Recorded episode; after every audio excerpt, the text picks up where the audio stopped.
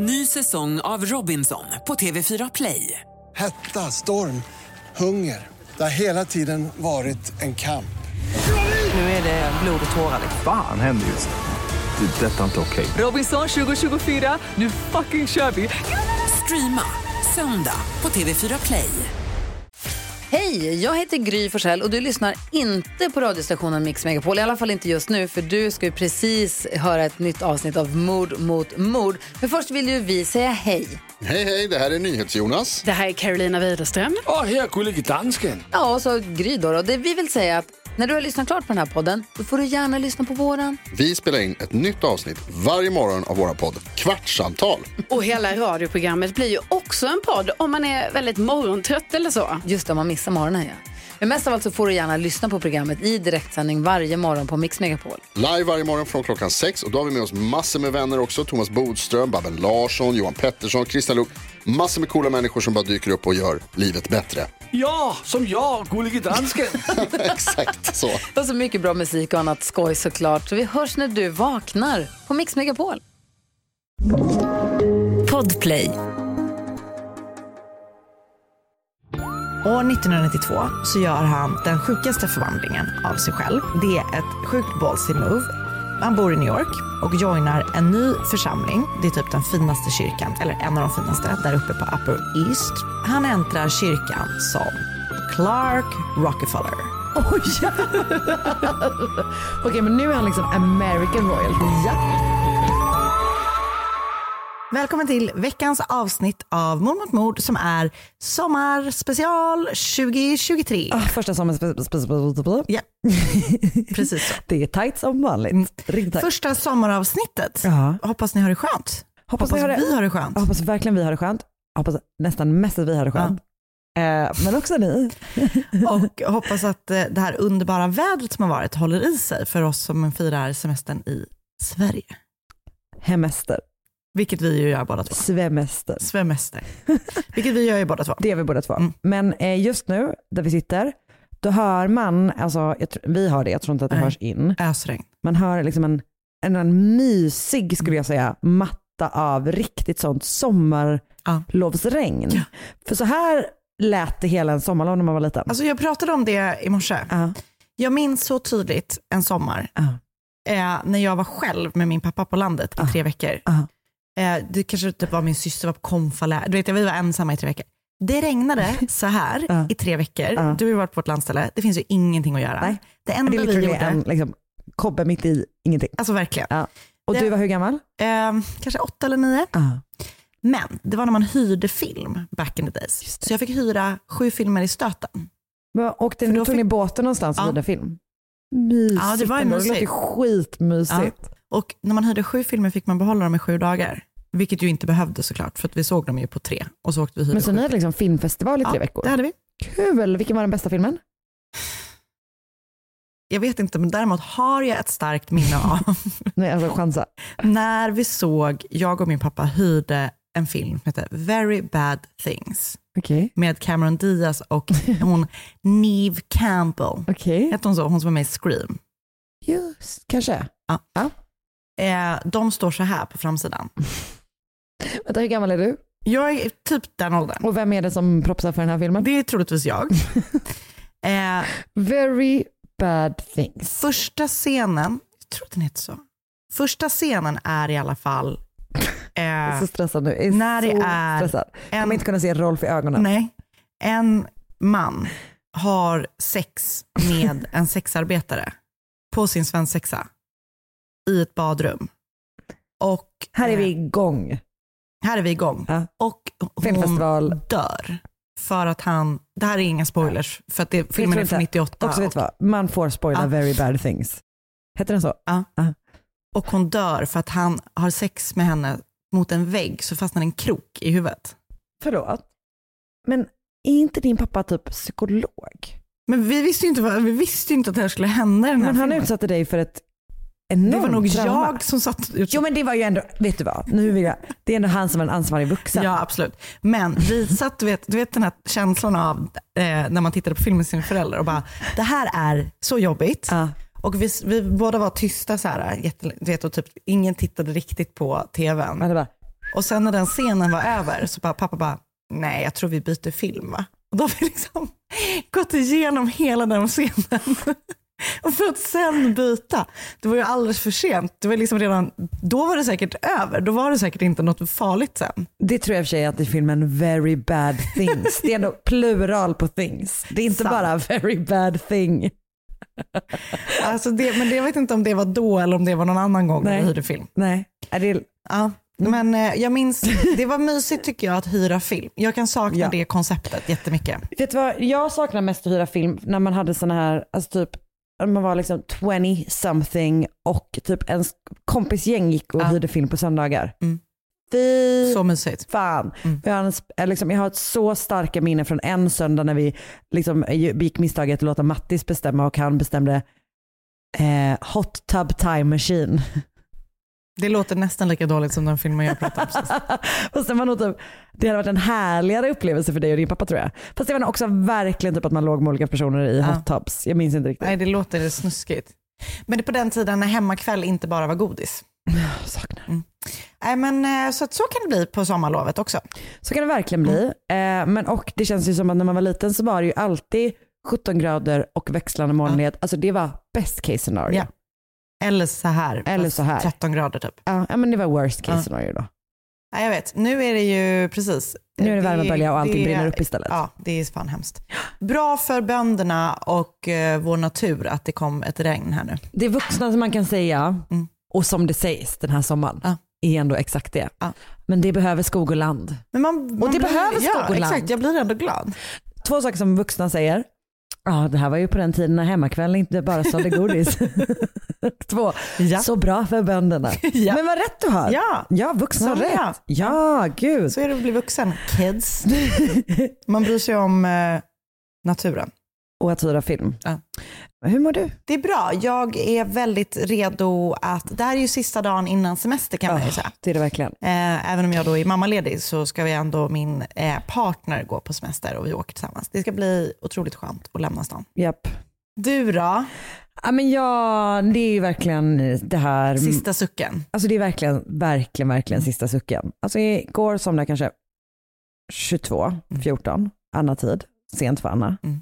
Jätte. Och jätteskönt. Äh, jättesent.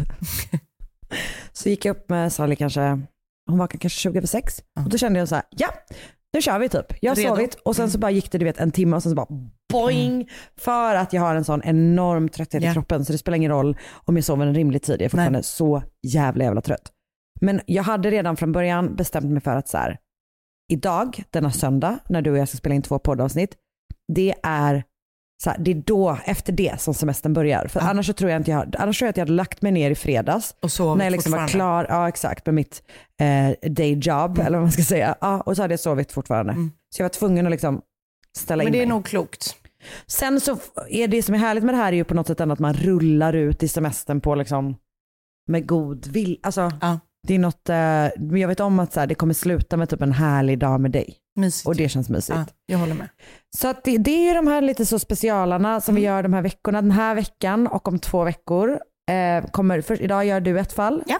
Om två veckor gör jag ett fall. Nästa vecka kör vi ju lite så eh, från Blast arkiven. from the past. Exakt, vi har valt ut eh, två stycken favoritavsnitt Mm. som vi kommer plocka fram. Det är kul om folk kommer förstå att vi har, varför vi har valt dem. Om folk kommer Ja. gilla dem igen. Hoppas det. Ja, Tänk bara, hoppas också.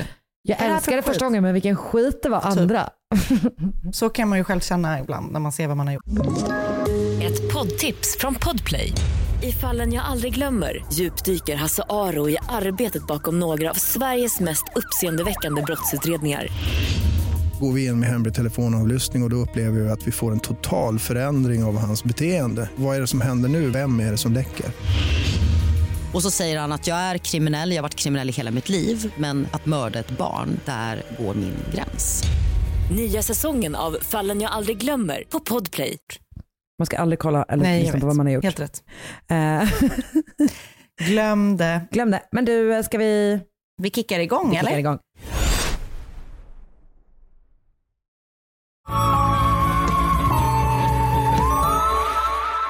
Okej, idag då så Okej. har jag ett fall som liksom spänner över väldigt lång tid.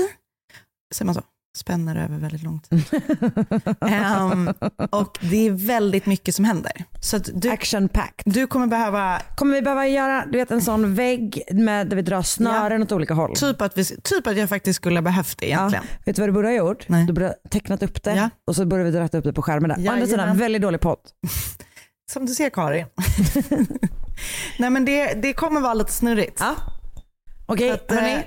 Häng med. Vässa semesterhjärnorna. Och du ställer frågor Ja. om du har några frågor. Ja. Mm. Mm. Redo? Så redo.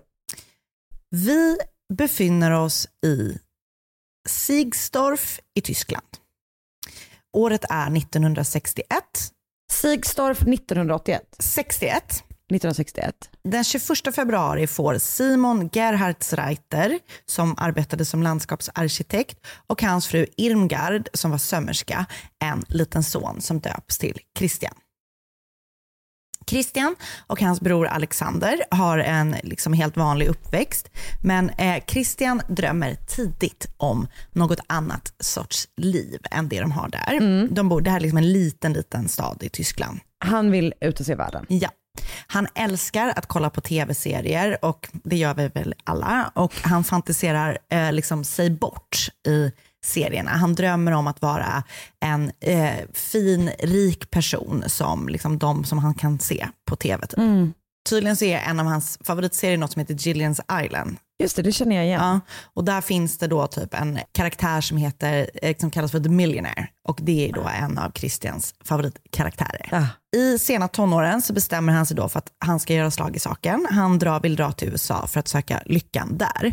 Och när han bestämmer sig för det så kommer han ihåg att han har träffat ett amerikanskt par i Tyskland som var ute och reste där. Som liksom han blev lite vän med som heter Elmer och Jean Kelns. Och eh, Christian har liksom guidat dem omkring i Tyskland.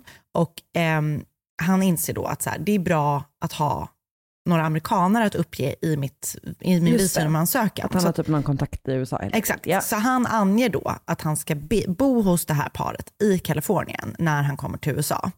Ehm, och det är inte alls sant, Nej. men det, liksom, det gör, det kanske ändå är liksom bidragande faktor till att han får visumet. Liksom. Ja. Han, börjar, han använder helt enkelt deras kontaktuppgifter utan att de vet om det. Just det. Så han kommer då eh, till New York och ehm, när han väl landar där då så beger han sig inte till Kalifornien där det här paret bor, utan ehm, han liksom försvinner in i landet. Om du förstår vad jag menar. Han gör inte det som han säger att han ska göra Nej. enligt sitt visum. Och det verkar liksom vara typ en grej i USA, att folk åker dit på turist, turistvisum Och sen så är man där. och sen stannar Ja. man. Och det är precis det han gör helt enkelt. Ehm, och istället så tar han sig då till en stad som heter Berlin, som ligger i Connecticut. Och där sätter han liksom in, han är väldigt liksom handlingskraftig, man säga. Han sätter in en annons i lokaltidningen där han säger, eller liksom säger att han är en utbytesstudent ehm, från Tyskland och eh, att han letar efter en värdfamilj. Ah, Okej, så att han låtsas som att han fortfarande är i Tyskland typ. Nej, det vet jag inte Nej, riktigt. men- Men han liksom letar efter någonstans att bo. Ja. Och men han säger inte att han har bara kommit dit, liksom, utan han liksom typ säger att han går i en lokal skola där i, i den här stan. Mm. Och ehm, då är det en kvinna som typ jobbar som så här bibliotekarie eller någonting på, på en skola också. Eh, som heter eh, Savio, heter familjen i efternamn. Och det är en så stor italiensk familj. Eh, som bara så här, du kan bo hos oss. För de brukar ta, liksom, ta sig an utbytesstudenter. Så han flyttar in där och han säger att han kommer från en så här fin, rik västtysk familj eh, och att han är liksom där på utbyte då och ehm, de tycker att han är toppen. Typ. Han är så här väluppfostrad, då kommer ha en väldigt fin bakgrund och du vet sådär. Det är ju inte sant. Eller alltså, han har ingen dålig bakgrund utan han kommer från en helt vanlig familj men han låtsas typ att han är så här Lite så aristokratisk. Japp, absolut. Så han då flyttar in där och eh, han ser också till att så här, verkligen bli en utbytesstudent. För att han lyckas på något vis skriva in sig på Berlin High School som utbytesstudent. Hur gammal är han? Han är 17. Okej, så han skulle gått high Ja. school. Han är Eh. inte som en sån uh, 35-åring. Nej. Hello fellow kids. Nej, nej. inte riktigt. Men han lyckas då liksom ja, börja i skolan där. Han liksom fixar allting. Eh, bara sådär. Boende, skola, du vet. ett helt nytt liv. Med en annan persona. Såklart. Och det, det, som- det funkar bra och han är liksom omtyckt av alla där. Efter ett tag däremot så verkar det som att familjen Savio, som han då bor hos, börjar ledsna på att han är där. Eh, han betalar inte för sig och efter ett tag så börjar de typ undra varför han inte typ drar något strå till stacken. Alltså du vet, han ska, bor hos dem utan att betala någon slags hyra. Han hjälper heller inte till någonting. Eh, utan han typ så här, du vet, sitter och väntar på att få mat typ, och kollar på tv. Och när han får mat så är det typ att han bara, "Öh, vad är det här? Det här har vi ju redan ätit typ förra veckan. Det här ska vi aldrig få hemma hos mig i Tyskland och sådär. Italienarna rasande. alltså verkligen. Och under tiden så börjar han också lägga sig till med någon så här lite tjusig dialekt. Och han typ pratar väldigt mycket om hur mycket pengar hans familj har och hur de har så här mycket hemhjälper i Tyskland där han kommer ifrån. och du vet Så, här. så till slut blir det bara så här, den här mamman som typ är världens snällaste och så här bara brukar ta sig an personer. Bara så här, kan du dra? Ja. Så att Christian får helt enkelt flytta från familjen Savio. Och det gör han då utan att göra någon så större grej av det. Han packar ihop sina saker och bestämmer sig då för att ta sikte på Kalifornien. För han vill bli skådis. Har han då bestämt sig. Mm. På vägen till Kalifornien, jag vet inte om det här är geografiskt korrekt, men han är liksom på väg till Kalifornien. Men han bestämmer sig ändå för att stanna i Milwaukee. Jag har ingen aning. Inte jag heller. Alltså, inte en känsla, inte en inte jag heller. susning. Alltså det kan ligga var som Det helst. kan ligga exakt var som helst. Även eh, Connecticut ligger ju Det ligger på ovanför, öst, ja, det ligger kusten. ovanför New York. Exakt. Ja. Så det här är väl, ja, det är väl på vägen då. För att Kalifornien ligger ju åt andra hållet. Det beror väl helt på vart Milwaukee ligger. Men vet du vad? Rätt, alltså berätta Det inte inte det för oss. Nej. Nej. Vi kollar på kartan själva tack, om vi det, bryr oss. Ja, om vi, om vi vill det. Mm. Men det vill vi inte. Nej. Hej då. Ehm, så han stannar där. Och ehm, han bestämmer sig för att liksom byta namn när han är där. Japp. Så han byter namn till Christian, det är ju samma. eh, Kenneth, kanske han heter mellannamn. Eh, men han förkortar sitt namn till bara Gerhardt. Och vad innan sa vi? Gerhardts Reiter. Ja det var ju ett svinbra Alltså beslut nu blir han. Christian Gerhardt. Ja. Veck- ja, liksom, ja. liksom. Och Christian Kenneth Gerhardt. Mm. Det låter ju också, det är helt okej. det är okej. Det kommer bli bättre. Ja, Mm. bra. Och på något vis här nu då, som man inte riktigt förstår, så lyckas han skriva in sig som student på Univer- University of Wisconsin, Milwaukee. Mm. Eh, och det är så spännande tycker jag, för han har ju inte uppehållstillstånd. Och Han liksom, har inga betyg, han har ingenting. han har inga pengar. Nej. Men han har, måste ju ha typ ett fejkat social security number eller någonting. Som gör då att han kan skriva in sig som student där. För han liksom, annars skulle han väl bli utskickad. Ja. Antar Så lätt att försvinna från i USA. Ja, och det här är då, då. typ början på 80-talet. Åtminstone som vit. Exakt. Ja. Att han bara liksom, och att han då liksom hela tiden är en lite tjusig person. Han är bra på att snacka för sig. Liksom. Så han blir helt enkelt student på eh, det här universitetet. Och ehm, det liksom funkar bra. Han pluggar någonting och han får så mycket kompisar. Alla tycker han är ganska rolig att vara med. Så han inser typ så här, det, det skulle vara mycket enklare att vara kvar i USA om jag faktiskt blev en amerikansk eh, medborgare. Jo. Ja. Ja. Och det enklaste sättet att göra det på är ju att gifta sig. Ah, såklart. Så han ger sig ut eh, på jakt efter en fru och hittar ganska fort en fru. För att, eller han får snarare hjälp att hitta en fru. För han träffar en tjej i kyrkan eh, som heter Elaine och hon tycker synd om honom för han säger till henne att han vet inte hur länge han kan vara kvar i USA eftersom han måste tillbaka eh, till Tyskland för att strida i kalla kriget. Va? Nej, nej, nej. Absolut. Vart Det är är det han sant. tänker att han ska strida Ja. då? Han säger att han ska positioneras i Ryssland. Men, Nej, alltså det stämmer ju inte. men det är, om det är något jag vet om kalla kriget Ja, så är det att det inte är active combat. Nej. Liksom. Men det vet inte Elaine. Nej. Ehm, precis, och det är det jag skrivit här. Det är Ja. såklart en lögn, för Ja. det var ju inga... Jag antar att det var liksom förstärkta militärpositioneringar. Det var det nog. Säkert. Mm. Men han Men- lägger absolut upp det som att, Att eh, han, jag ska, han ska strida typ i belägra fronten. Typ. Leningrad. Ja. Och hon blir bara så här, nej men det hette går inte. Leningrad längre då uppenbarligen. Nej, jag vet inte hur länge det... Jo, det gjorde det ju. Det, Ja. det, det här var ju Ja. liksom 80... Ja, just det. Just det. Ja. Skoja. Mm. Hej då. Don't, don't uh, judge Karin här. Verkligen. Jag är i alla fall smartare än Elaine. alltså det är du, 100 procent. Eh, men så att hon är bara så här, gud det vill jag verkligen inte att du ska behöva, liksom, behöva göra. Så att, eh, jag vill inte gifta mig med dig, men min syster vill det. Eh, Fan, det är verkligen syster. Alltså, Alltså, det, det är är verkligen hur systrar är mot Ja. varandra. Så eh, Christian då och Elaine övertalar då Elaines syster Amy Dunkey om att gifta sig med Christian så att han ska, Not poor Amy Dunkey. så att han ska slippa strida i Ryssland i kalla kriget. Amy, Amy, Mm. Amy. Stackars henne. Verkligen. Ehm, så de gifter sig helt enkelt och eh, efter att de har gift sig så lämnar han henne. Vet du vad jag ska säga? Mm. Alltså fram tills typ det här med att han hittar på det här med kalla kriget och Mm. att han då lämnar henne så skulle jag säga typ att här, hans historia hade lika gärna kunnat handla om en sån, du vet, eh, det skulle lika gärna kunna vara en sån eh, go-getting entreprenörs origin Ja. story, alltså sånt sommarprats som när typ eh, Stordalen pratar om när han sålde jordgubbar. Ja, absolut. Alltså du vet så här, det är liksom så här den hustler-mentaliteten som typ folk tycker är toppen Mm. ja, typ, precis. i en viss sorts näringslivspersonlighet. Ja, jag förstår precis vad du menar. Vi kommer inte Och känna nu, så. nej men exakt, det är det jag menar. Att det är Ja. så här, de står vid ett vägskäl Ja. och så är det så här, ska jag starta ett hotell? Ja. Eller, ska jag, lämna poor old Amy Dunkey? Ja, absolut. Ja. Eh, bra, det är faktiskt sant. Det är precis så, du har helt rätt. Eh, men då är han ju nu amerikansk medborgare och han lämnar henne då och bestämmer sig för att pursue his dreams. Eh, för han vill ju då till, Till Hollywood. Ja. Han vill bli skådis och han bestämmer sig för att byta namn igen då. För han vill ha någonting som liksom är lite mera eh, typ, liksom engelskklingande. Som ska hjälpa honom att ehm, är stressad.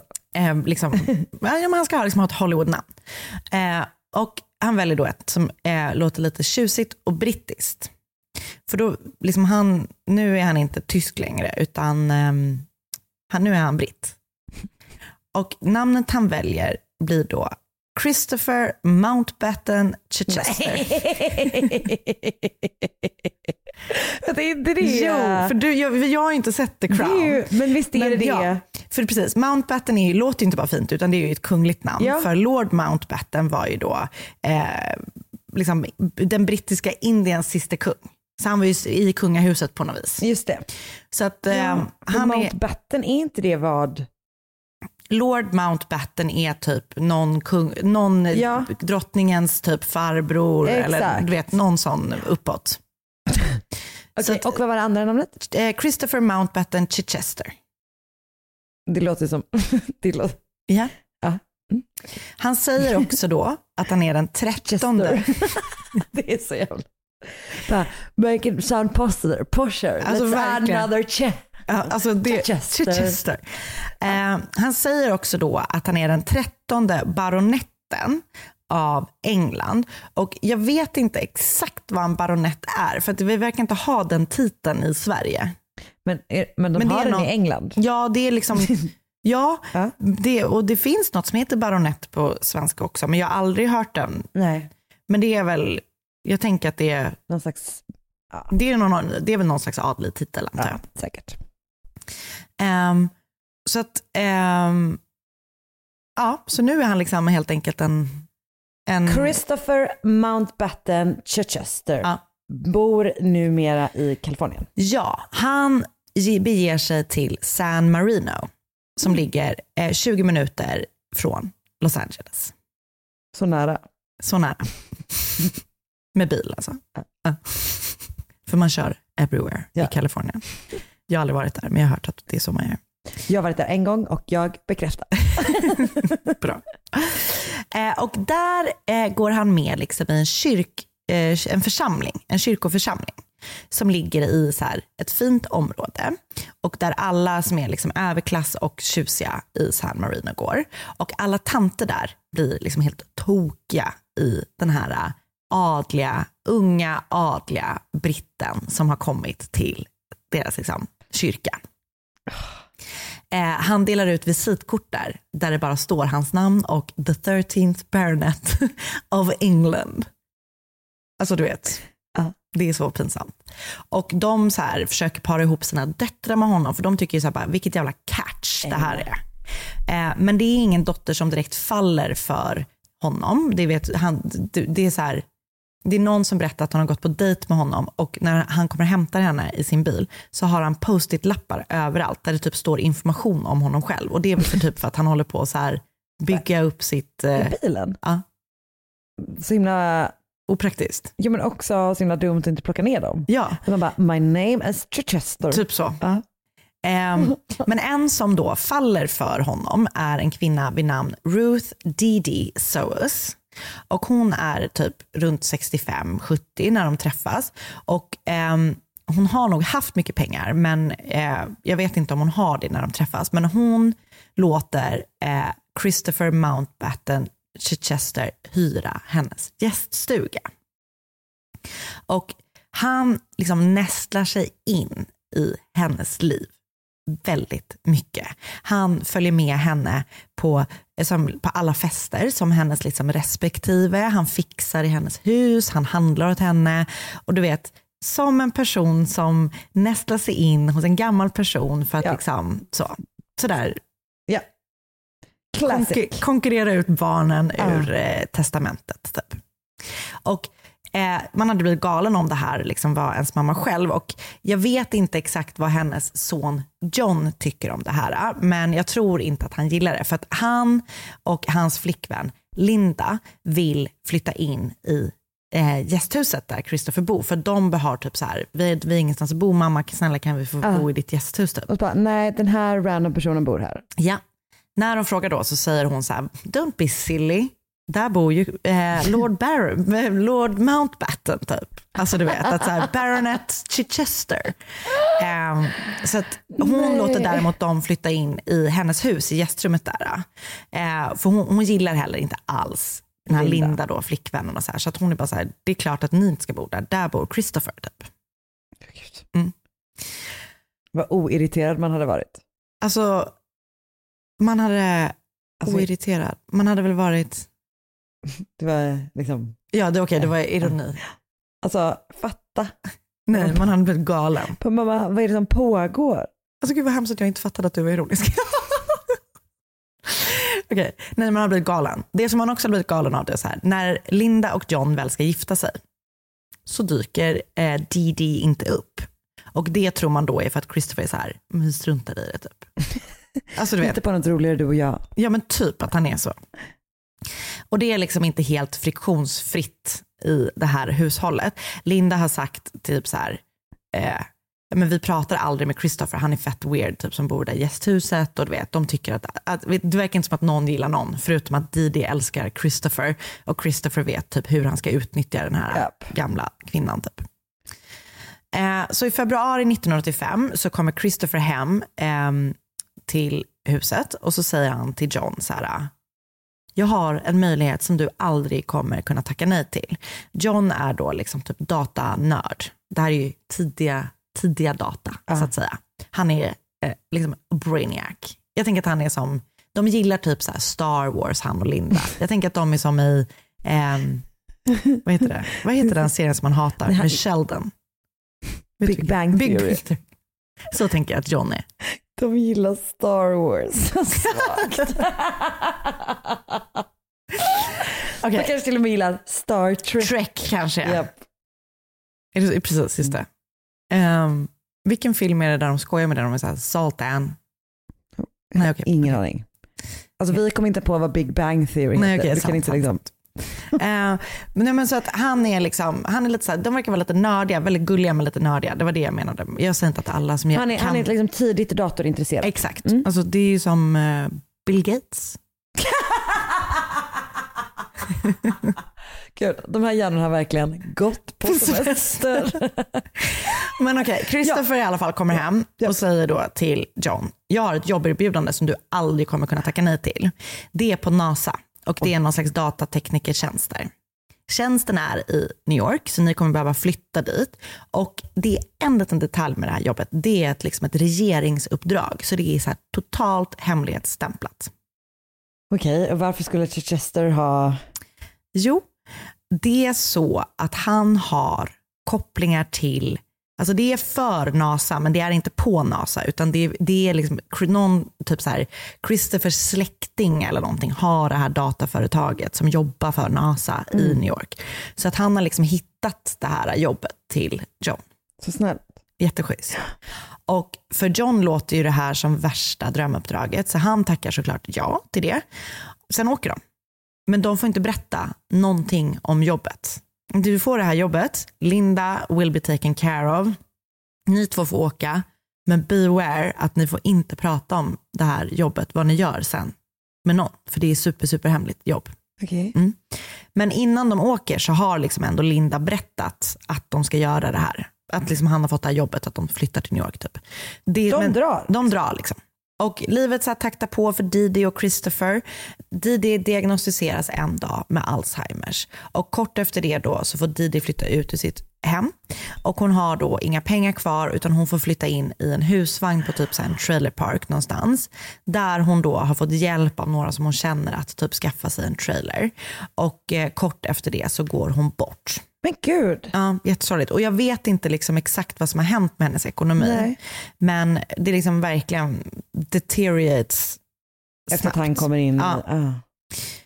Eller snabbt, han bor väl där i typ några år. Ja. Men då- hon är väldigt sorgsen också för hennes son har ju då så flyttat och har fått det hemligstämplade jobbet. De har ingen kontakt efter han har dragit och så, så här.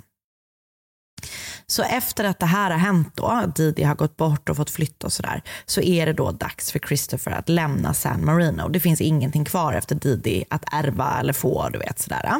Eh, den här trailern som hon bor i lämnas tillbaka till det paret som har hjälpt henne att få den. Du vet, sådär. Så han bestämmer sig för att dra. Och då eh, bestämmer han sig för att åka till Greenwich i Connecticut. Gud, han flänger. Väldigt mycket och jag vet inte hur han väljer städerna Nej. han åker till. Där byter han namn igen. Nu lämnar han... Ett poddtips från Podplay. I fallen jag aldrig glömmer djupdyker Hasse Aro i arbetet bakom några av Sveriges mest uppseendeväckande brottsutredningar. Går vi in med hemlig telefonavlyssning och, och då upplever vi att vi får en total förändring av hans beteende. Vad är det som händer nu? Vem är det som läcker? Och så säger han att jag är kriminell, jag har varit kriminell i hela mitt liv men att mörda ett barn, där går min gräns. Nya säsongen av Fallen jag aldrig glömmer på Podplay. Vänd. Han lämnar Chichester. Han behåller Mountbatten, men han blir nu Christopher Mountbatten Crow.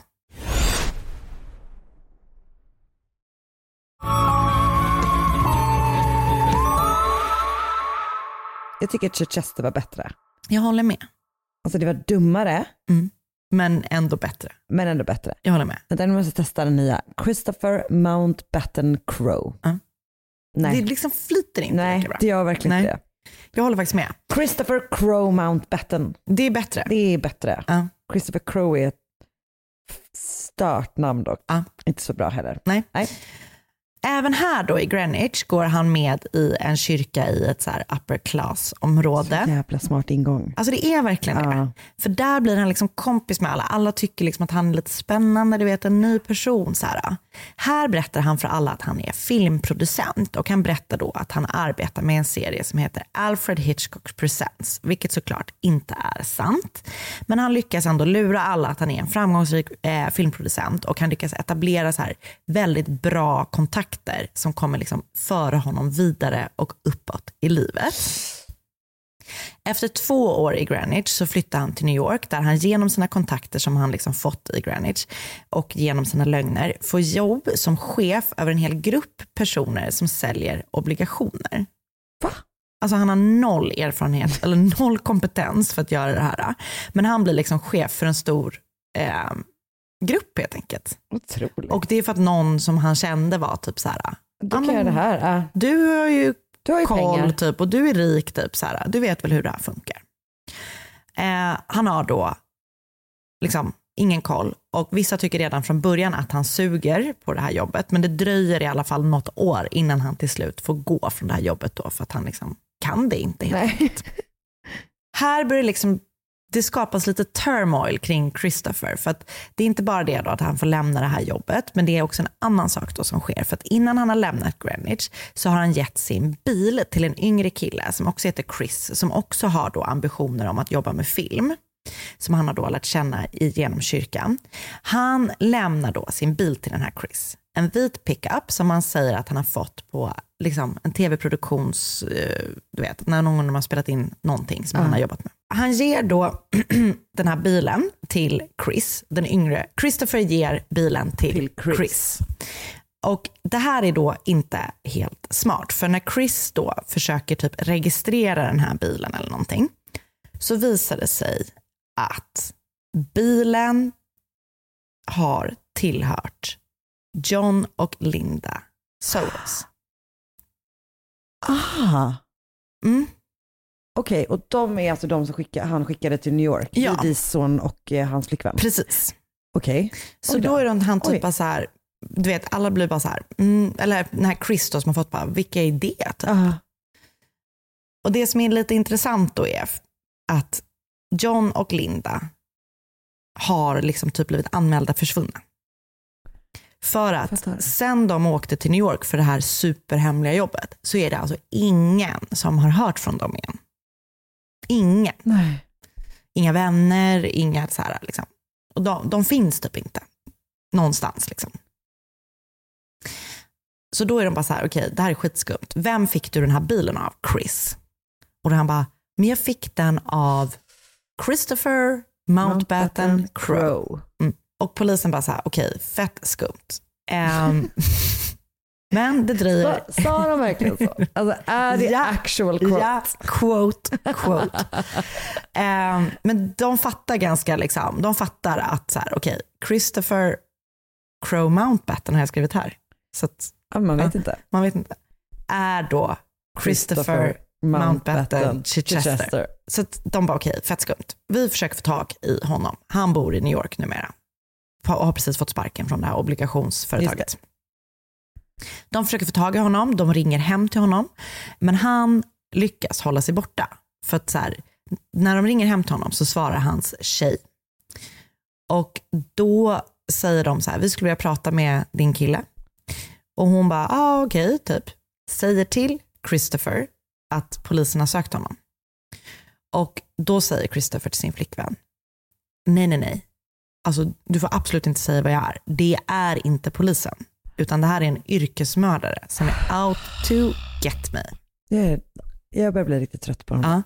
Alltså, hade min kille sagt så här, det är inte polisen, det är en yrkesmördare, då hade man ju bara, eh, hej då. Du hade väl typ så här, oh, spännande. Nej, man hade väl hellre att polisen sökte efter dem än att en galen yrkesmördare ringde hem. Alltså, ingen av dem är ju perfekt, men jag absolut hellre polisen än en galen Ja. yrkesmördare. Han har ju någonting uppenbarligen. Ja, ja. Alltså, så att hon är bara så här, okej, och typ hjälper honom att så här färga håret. Du vet, de flyttar till en annan lägenhet och typ så här, de går aldrig ut ur huset tillsammans med er, utan han typ går alltid ut med hatt. Alltså du vet, sånt där. Sånt där. Ja, nej, men det är... Och han bestämmer sig då efter ett tag att det är dags att byta liv igen. Japp. Byta namn. Då. Japp, japp, japp. Mm. År 1992 så gör han den sjukaste förvandlingen av sig själv. För att det är ett sjukt ballsy move, eh, tycker jag. För han flyttar då, eller han, liksom han, han bor i New York och joinar en ny församling som heter då St. Thomas Church som ligger på Fifth Avenue. Det är typ den finaste kyrkan, liksom. eller en av de finaste, där uppe på Upper East. Och han äntrar kyrkan som Clark Rockefeller. Oj, Okej, men nu är han liksom American royalty. Ja. Clark Rockefeller. Mm. Och det här beskrivs som, liksom, alltså inte bara att han väljer typ den rikaste och mest liksom prominent family. Också verkligen en New York-familj. Alltså så mycket, för det är precis det som är grejen. Det här beskrivs som så sjukt djärvt drag eftersom det, att det liksom finns riktiga Rockefellers I församlingen I församlingen. Jävlar, okej. Men ja. det hindrar inte honom. Och eh, han får typ den här idén att han ska bli Rockefeller eh, någon gång när han, när han liksom, innan han har dumpat sin flickvän som han fortfarande var Christopher Crowe med. För att de har gått in på en restaurang och så har de varit så bara, sorry it's full, typ. och han bara, do you know who I am? I'm Clark Rockefeller, typ. Och då får han helt plötsligt ett, Ett bord. bord, ja. Så han fattar typ att så här, det är skitenkelt sätt att få väldigt många öppnade dörrar genom att bara säga att jag heter det. Men han är ju alltså, uppenbarligen helt galen. Men, men det hjälper ju att vara helt galen tyvärr. Absolut. Alltså, Gud, det öppnar många det, dörrar också. det, är? det är ett lifehack att vara batshit. Alltså absolut. Så att han är nu helt plötsligt då Clark Rockefeller. Eh, och ehm, Det är också det är Clark på något sätt. nej, nej, det är ju skitskumt. Ja. Ehm, men han liksom, ja, Han kör på. Han kör på. Och samtidigt då som Christopher inleder sitt nya liv med det här nya tjusiga namnet i New York så händer något i San Marino, där han då bodde flera år tidigare. För Didi Sohos hus, alltså den här gamla tanten som han bodde hos, eh, det har ju då sålts och det är nya ägare som gärna vill bygga en pool där.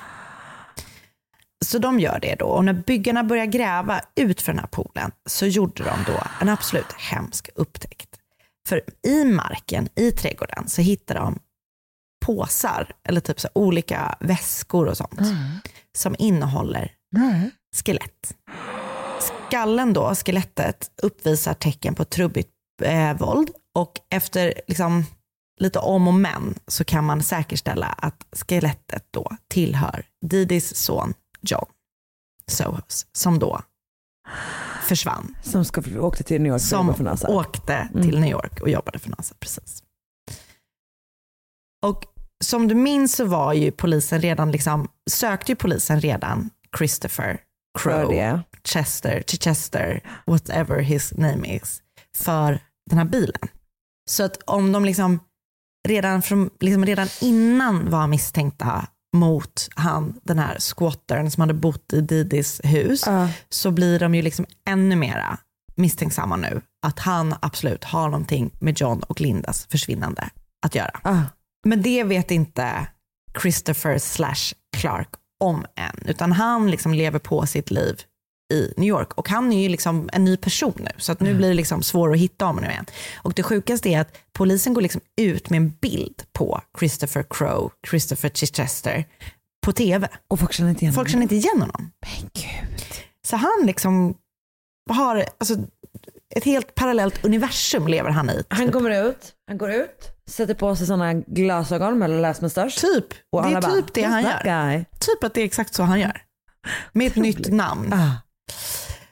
Så han liksom lever the high life i New York. Ah. Han liksom är med gräddans grädda Japp, i New York. the Och, one percent. alltså verkligen. Och genom sina nya kompisar då, Percent, inte procent. ja, genom sina nya kompisar. Clark en tjej. Och året är 1995. Han träffar en tjej som heter Sandra Boss. Och hon är a boss. A true boss. hon verkar ascool. Hon pluggar på Harvard. Hon är skitsmart. Du vet, har värsta utbildningen. Man hoppas ju att hon typ hade varit så här, vad är det här för kille? Idiot. Det blir hon inte. De blir superkära. De träffas på en fest där de leker Cluedo. Och de blir... Vill du, eh, vill du att vi ska göra det någon gång? jag vill typ jättegärna Ja, det. vet, kan, vi, kan vi göra det? Ja, det kan vi. Tack för att du frågade. Mm. Jag såg nämligen på dig hur gärna du ville att jag skulle fråga. Och att du hade blivit lite Jag- om jag inte frågade. Alltså, jag, alltså, och grejen är, jag tror att jag kommer tycka det är aspinsamt, men jag vill verkligen göra det. Men vi gör det då. Ja, tack.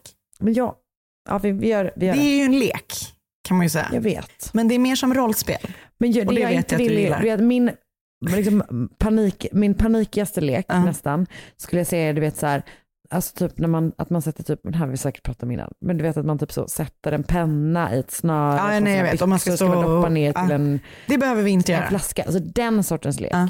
Det här är lite mer som skådespel. Ja, och bara som att man gissar. Jag, vet vad, jag tror verkligen att Marcus skulle kunna tänka sig att vara med på det här. Men jag vill gärna göra det med dig. Ja, jag trodde att vi skulle göra det. Vi kan göra allihopa. Ja. Ja, okej, okej. För jag Nej, trodde du menade att du skickade Marcus Marcus. Väckte Det är kul, barn. Det är kul om du hade skickat, om jag tror att det är du och jag som du bara, tyvärr jag och Oskar vi Kommer går och Marcus dricker där med en vin. sån keps som du hade på den här festen, du vet. Jaktkeps. Jag, jag, jag har tagit med mig eget förstoringsglas. Det är så kul. Okej, vi kan göra det allihopa. Mm. Kul. Bra. Då undrar vi vem vi kommer träffa. Tillbaka till stan. Nej, det är historien. historien. Eh, men, så de blir jättekära liksom.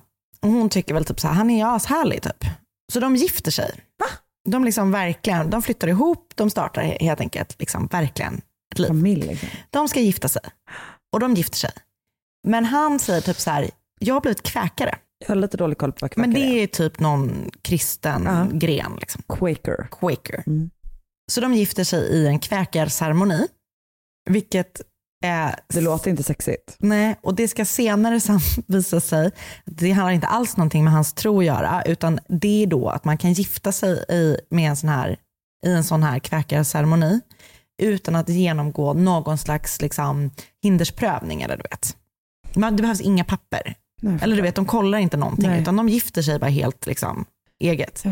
Och det är heller inte, han har också massa ursäkter till varför ingen från hans familj kan komma på bröllopet. Det är typ för att de är, du vet, på något annat. Alltså du vet, det är verkligen så här, alltså, du vet när man får höra det i Ja. efterhand så är det typ att man bara, det är helt sjukt. Att man, Men- liksom, men, att man köper det. Men uppenbarligen Han är ju varit... master manipulator. Ja, exakt. Precis. Alltså verkligen. Och är man kär i någon så vill man ju tro på det hen Jo, men säger. Folk som inte varit kära i honom har trott på honom när han har sagt till Exakt. saker. Så att uppenbarligen så är han Så ju han har någonting. superbra Ja. på att ja, manipulera folk. Yes. Det inleds som typ en så här väldigt kärleksfylld relation. Hon tycker typ att han har, hon har landat värsta kapet. Och sen så utvecklas det här till något som då inte är så nice. För, för det första så visar det sig då efter några år att Clark då inte har skickat in papper för att göra deras kväkarbröllop lagligt. Så att de är liksom inte ens gifta. Okej. Och trots att hon då får reda på det här så eh, fortsätter de ändå leva med varandra. Och det är liksom konstigt runt honom kan man då tycka igen eh, när man liksom får se det utifrån, när man vet att det är det. För typ, hans post skickas inte hem till dem, utan det kommer till en postbox någon annanstans. Han har typ alltid hatt på sig, du vet så här liksom och lös mustasch, alltid. Han, han, alltså han kollar alltid igenom en eh, tidning med hål för ögonen. Ja, men det är liksom ändå inte. men han säger då... Han stryker alltid mot längs väggar. Han. Men, och, har mockasiner som han ska kunna gå till. Exakt, han bara tassar fram hela tiden.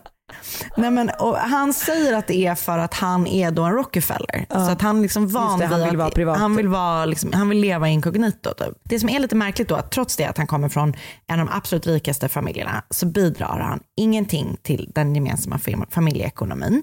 Utan de lever typ helt och hållet på Sandras pengar som hon tjänar på jobbet. Hon har typ ett jättefett jobb, så hon Ja. tjänar skitbra med pengar. Alltså verkligen.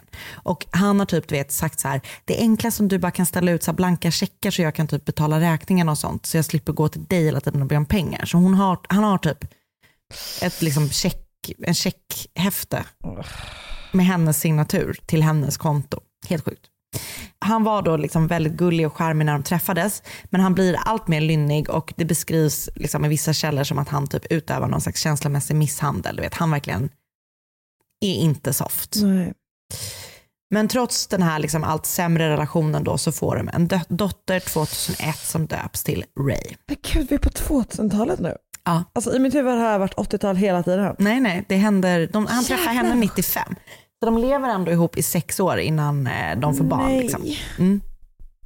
Inte ett barn. Nej, jag vet. Sen liksom är det ändå någonting, typ Sandra börjar få någon slags, så här, vad fan är det som pågår här, känsla. Så hon anlitar en privatdetektiv som, liksom, för att hon vill få reda lite, på det lite mer om hennes man.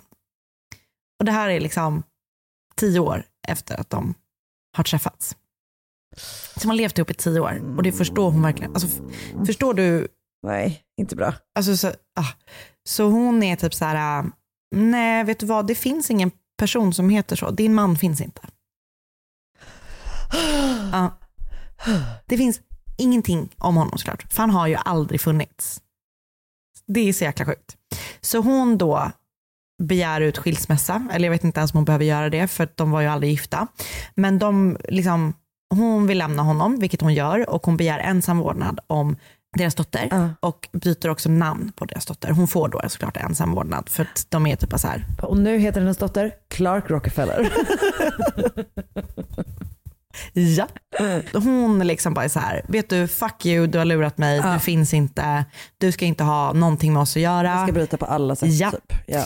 Hon eh, går liksom ut med någon slags offentlig anklagelse.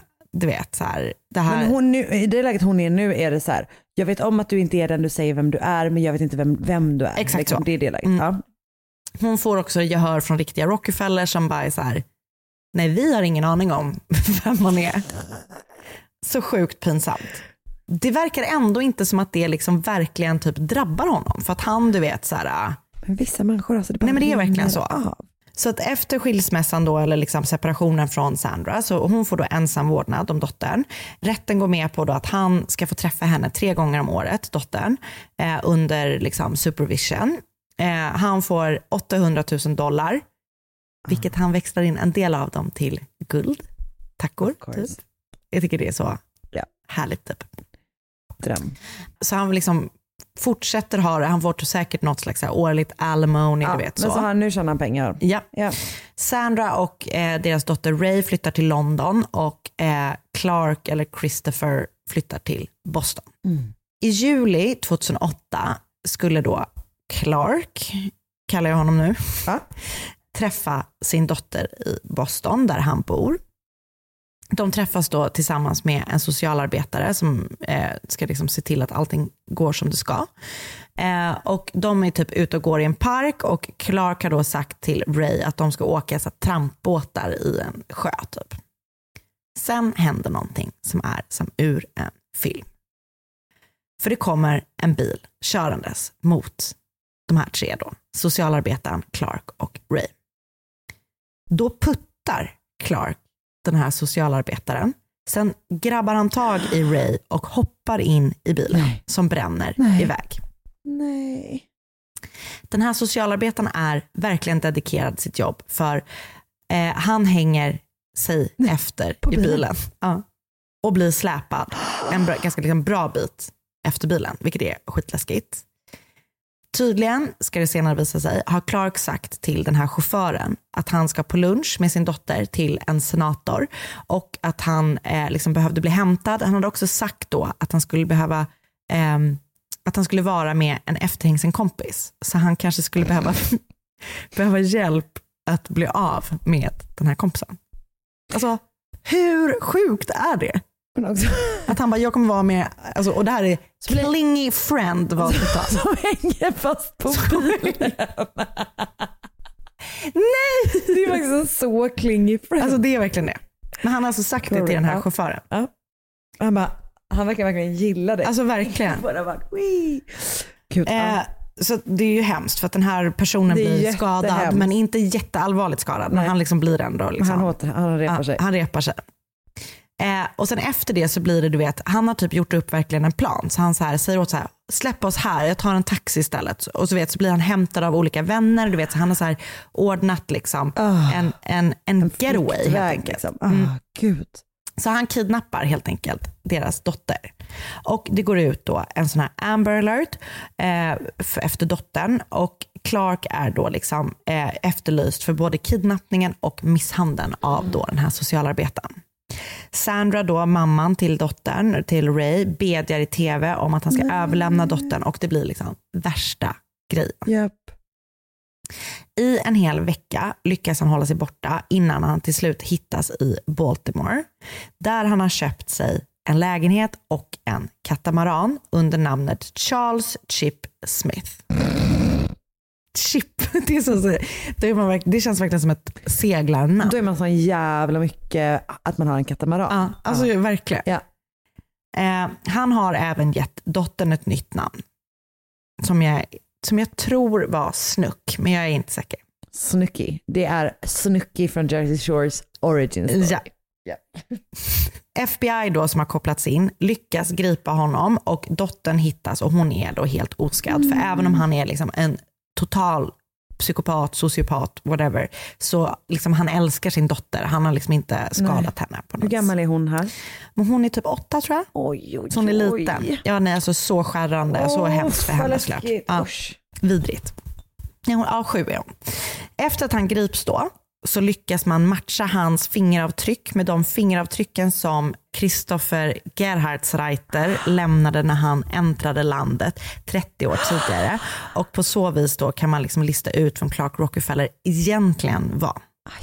Och sen lyckas de liksom unfolda hela hans Oh, resa. shit, alltså. det är så jävla sjukt.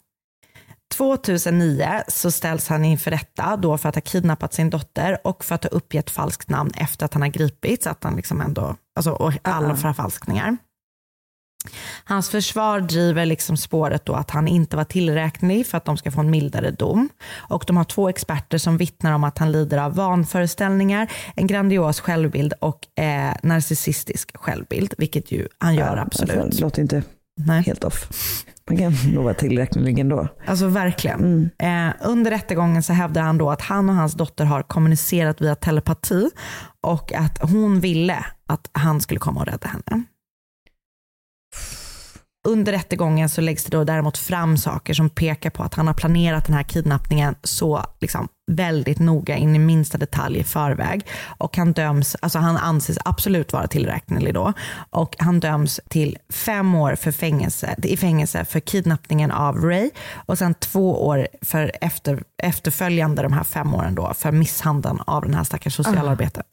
Två år efter rättegången äh, för det här då, i april 2011, så blir han också åtalad för mordet på John Soros. Alltså den här stackars mannen. Ja, för att de har aldrig hittat Lindas. Nej.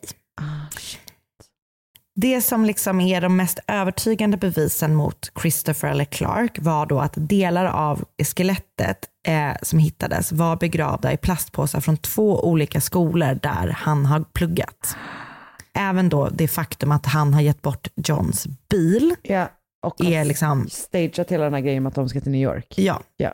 alltså det finns verkligen saker som Ja. tyder på att det är han.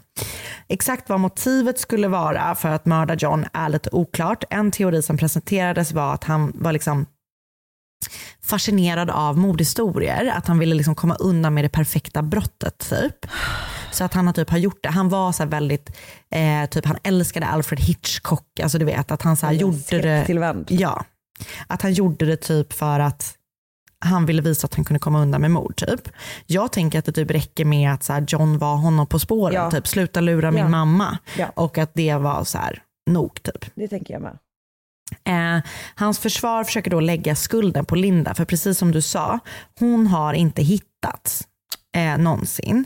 Eh, och det har då, alltså kort efter att de försvann, eller något år efter, två år efter, så, här, så har det skickats vykort till hennes vänner från Europa som var skrivna med hennes handstil. Ha. Eller något som var väldigt likt hennes Ja. handstil. Eller hennes handstil. Så att eh, försvaret då, hans, ehm, alltså Christophers hon har mördat honom och sen Ja. flytt till Europa. Exakt. Och de säger då att hon var så här, en reslig kvinna som absolut hade liksom fysiska övertaget av, över den här John och att hon då var liksom kapabel rent fysiskt att, Att mörda henne. Jättedumt. Jättedumt. Det funkar inte.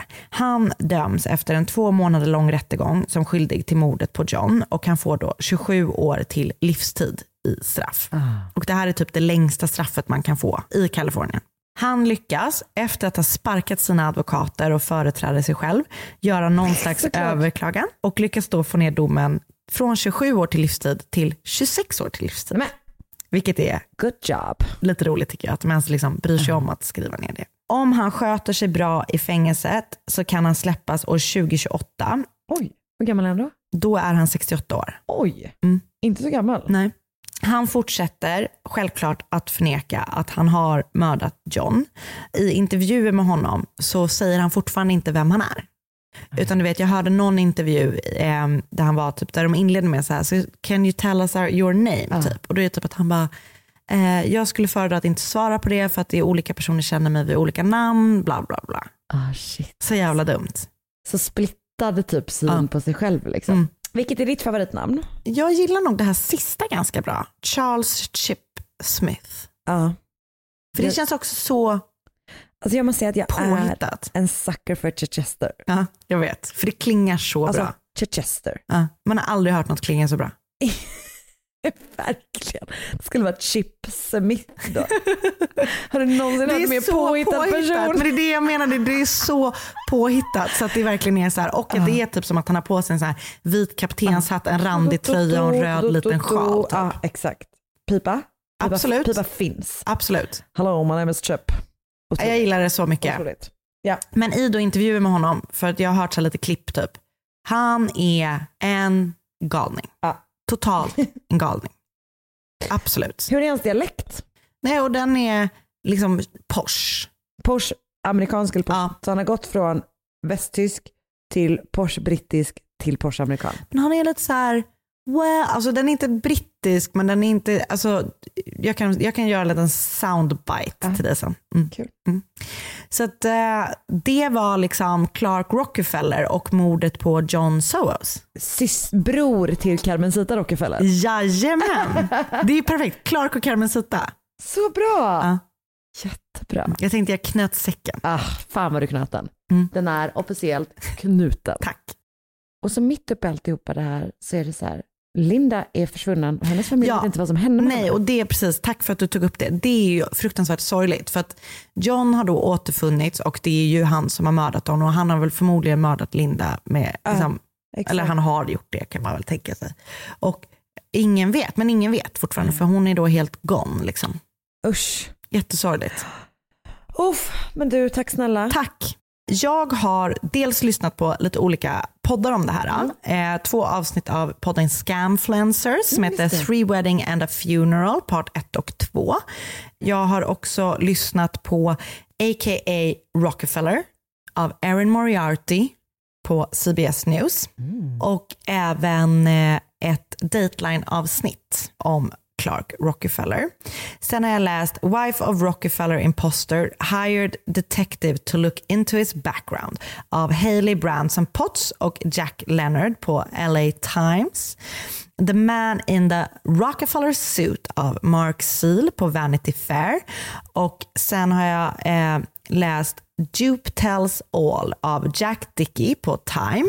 Sen har jag läst ett gäng olika Wikipedia-sidor och en artikel som heter Rockefeller Imposter Gets 27 years to life in California Murder av Phil Gast på CNN. Uff, du, vilken jävla resa. Ja. Tack snälla. Tack du. Och tack till er som har lyssnat. Tack. Nästa vecka, som sagt, liten eh, favorit från arkivet. Och sen Mm. är vi tillbaka om två veckor med nytt Det blir härligt. och fräscht. Ja. Hej då! Podplay, en del av Power Media.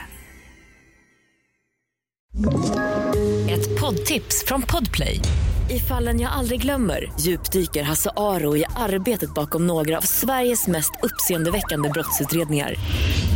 Går vi in med hemlig telefonavlyssning och, och då upplever vi att vi får en total förändring av hans beteende. Vad är det som händer nu? Vem är det som läcker? Och så säger han att jag är kriminell, jag har varit kriminell i hela mitt liv men att mörda ett barn, där går min gräns. Nya säsongen av Fallen jag aldrig glömmer på Podplay.